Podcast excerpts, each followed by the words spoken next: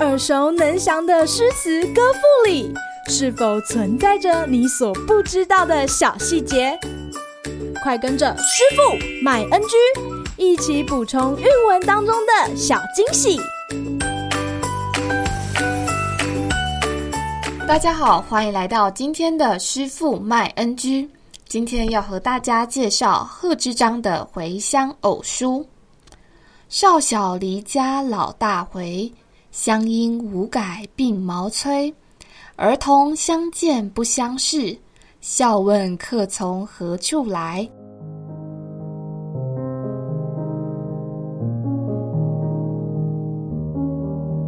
小朋友和师父一起认识了那么多唐代诗人，大概都知道不少人过得并不如意，甚至是抑郁不得志。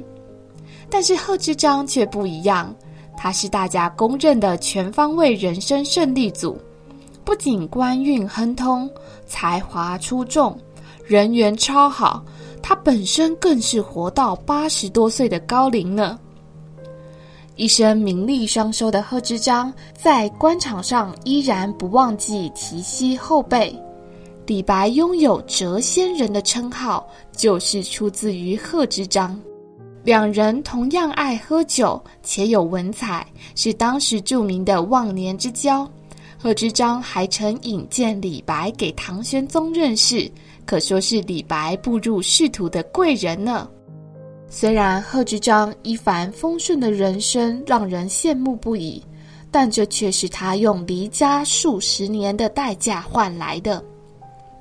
晚年决心辞官，回到浙江家乡的他，发现故乡的口音还是这么的熟悉，然而自己却已经鬓发斑白。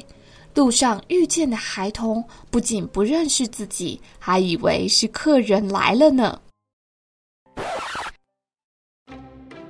今日 NG 点，诗中乡音无改鬓毛衰的衰要念作衰，而不是念衰。它是用来形容诗人的鬓毛日渐疏落减少。另外，催这个字还能指用粗麻布做成的毛边丧服，如攒催。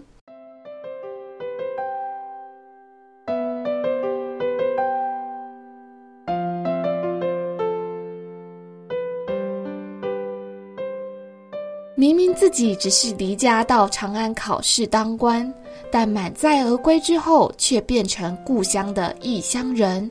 贺知章将当下百感交集的情绪写入这首诗当中，他没有直接点出自己内心的忧伤，而是透过一组组对比，渐渐堆叠出心中回忆和现实的冲突与矛盾。读起来让古今许多在外地打拼的游子们感慨不已啊！好啦，今天的师傅麦恩居就到此结束，我们下回见咯，拜拜！感谢收听今天的师傅麦恩居。想要了解更多有关韵文的趣味知识，请记得按下订阅键 follow 我们，让你的诗词歌赋不NG。